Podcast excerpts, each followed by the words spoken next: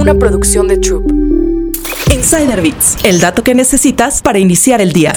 En la llamada guerra de las consolas, Xbox de Microsoft ha sido incapaz de alcanzar a sus principales rivales. Según las últimas cifras de Sony, la PlayStation 5 ya alcanzó más de 40 millones de unidades vendidas, mientras que se estima que las ventas de la Xbox Series X y Series S son alrededor de 21 millones. Sin embargo, esto no es algo que preocupe a Xbox, ya que la compañía no ve a las consolas como el centro de su estrategia, sino a los jugadores. Y la clave para llegar a más es Game Pass. El servicio, que se divide en Xbox Game Pass y PC Game Pass, permite a los suscriptores descargar videojuegos para Xbox o PC con Microsoft Windows desde una biblioteca digital rotativa. Un nivel premium, conocido como Game Pass Ultimate, incluye acceso a ambos servicios, así como videojuegos en la nube bajo demanda, disponible en consola, PC y plataformas móviles, entre otros beneficios. El éxito de Game Pass radica en su catálogo de más de 100 juegos, incluidos todos los títulos de Xbox Game Studios, que están disponibles inmediatamente después de su lanzamiento. Lanzado en 2017, Game Pass es un producto sumamente exitoso para Microsoft, ya que cuenta con más de 25 millones de suscripciones hasta enero de 2022 y estas siguen creciendo. En palabras de Edgar